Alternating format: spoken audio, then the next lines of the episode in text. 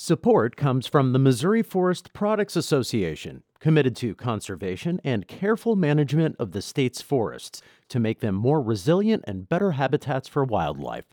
ChooseWood.com. From the St. Louis Public Radio Newsroom, this is The Gateway. It's Monday, August 12th. I'm Wayne Pratt. Ahead, inmates in Missouri prisons are overdosing on illegal drugs like heroin and fentanyl.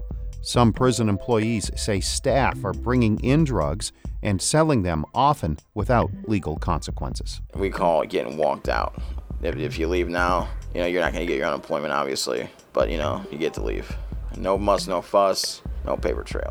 St. Louis Public Radio's Shahla Farzan reports on drug overdoses in Missouri prisons. First, the news. Highway 63 is the deadliest road in Missouri. That's according to a new report. St. Louis Public Radio's Jonathan Ahl tells us a Rolla area lawmaker wants more funding to make that road safer. Highway 63, which stretches from the Iowa Arkansas borders and runs through Rolla, had a higher percentage of fatal crashes than any other Missouri road over the past decade.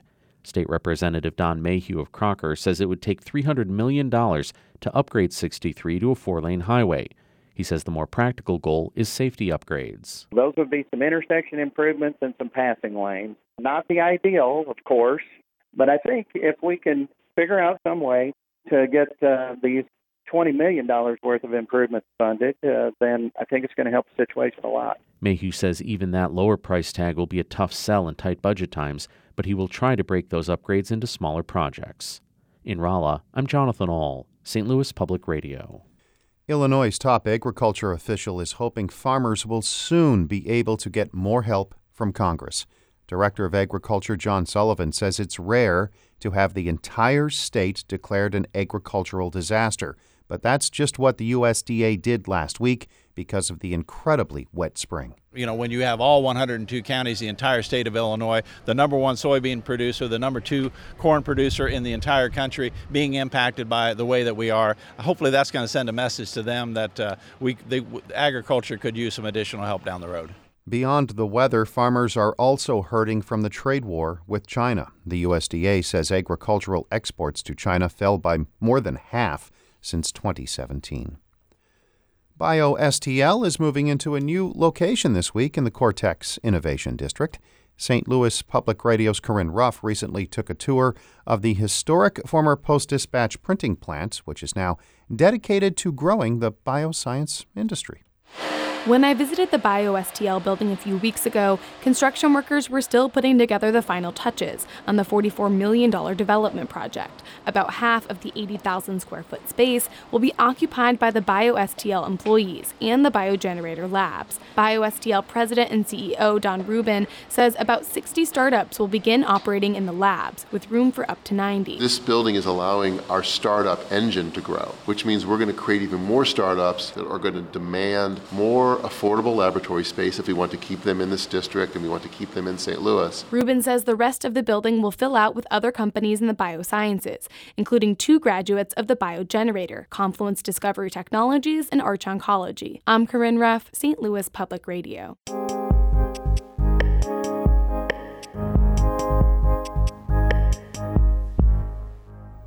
Prison is supposed to be a carefully controlled environment where everything is screened before it comes inside. And yet, there have been more than 400 drug overdoses in Missouri prisons in the last two years. As St. Louis Public Radio's Shahla Farzan reports, employees say internal corruption is part of the problem. She started by talking with the daughter of one inmate who overdosed. Destiny Hudson has stacks of letters from her dad. The 25 year old has been collecting them for almost her entire life. Pages and pages of neat cursive with hand drawn animals in the margins. At the beginning of every like letter, how my baby girl doing and then you know i miss you i can't wait to come home um, take care of your mother. They often talked on the phone and sometimes she'd sing his favorite songs. He remembered the names of her friends and when hudson had a rough day at school he was there to listen. He was just interested in me like wanted to know how i was and like what i didn't know what i liked. He was very invested But those letters and phone calls stopped coming last year after her dad, Donald Hudson, died of a drug overdose at Missouri Eastern Correctional Center in Pacific. He's one of more than 430 inmates who have overdosed in Missouri prisons in the last two years.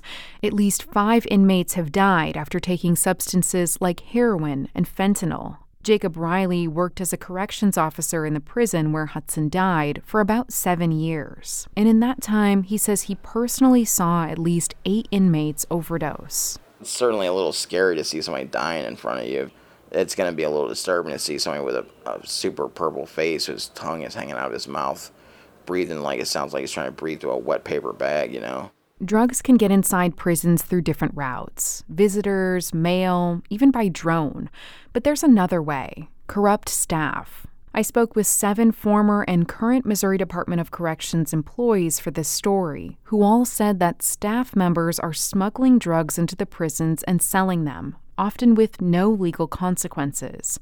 When an employee is caught bringing in contraband at Missouri Eastern Correctional Center, Riley says that person is brought to the warden's office and asked to resign. We call it getting walked out. If, if you leave now, you know, you're not going to get your unemployment, obviously, but, you know, you get to leave. No muss, no fuss, no paper trail. A current employee said staff members are rarely prosecuted for bringing in drugs because the DOC doesn't want the publicity. We're not using the employee's name to protect their job. They cited several examples of staff, such as kitchen and maintenance workers, who brought contraband inside the prison in Pacific including an employee caught smoking marijuana with inmates earlier this year. The question is why are prison staff risking their jobs to sell drugs to inmates?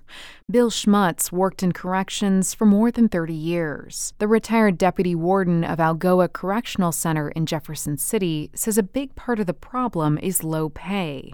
Missouri corrections officers are the second lowest paid in the nation, making just over $31,000 per year. The low pay definitely contributes to it makes a person more susceptible. The state approved a 3% pay increase for prison employees this year, which is set to go into effect in January. Schmutz, who speaks on behalf of the Missouri Corrections Officers Association, says that's a step in the right direction, but there's more to this problem than money. Five years ago, the DOC lowered the hiring age for officers from 21 years old to 19.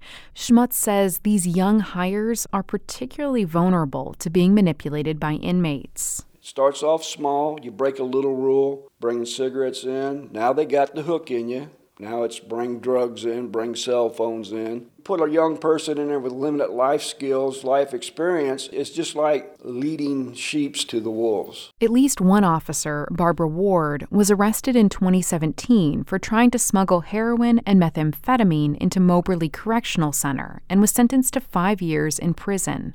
Still, it's unclear how the DOC is dealing specifically with the issue of staff bringing drugs into prisons. DOC officials declined multiple interview requests for this story, but in an email, spokesperson Karen Pojmann said, quote, "We don't have definitive data on how contraband enters prisons because sometimes we don't discover the contraband until it's already inside." We went to Governor Parson, whose office ultimately oversees the DOC. After a period of three weeks, his spokesperson also declined to speak with us. David Cloud is with the Vera Institute of Justice, a nonprofit that studies U.S. prisons. He says there's often a lack of transparency when it comes to how drugs get inside prisons, but that across the country, staff are frequently caught with contraband. I would hedge my bets. That's you know, in most places, that's probably one, if not the main route the drugs get in. We don't know if that's how Donald Hudson was able to get drugs inside the Pacific prison. Nearly a year after his death, his daughter Destiny is still grieving. She spent years planning for his release, listening to him say the same words over and over. And he just told me, it's okay, just be strong, I'll be home soon. Now she's grappling with the fact that he's not coming home and that he never will. I'm Shahla Farzan, St. Louis Public Radio. You can read more about our months long investigation into drug overdoses in Missouri prisons at our website, stlpublicradio.org. Our Maria Altman edited that report. Shula Neuman is the executive editor of St. Louis Public Radio. Music by Ryan McNeely of Adult Fur. I'm Wayne Pratt, and from the St. Louis Public Radio Newsroom, this has been The Gateway.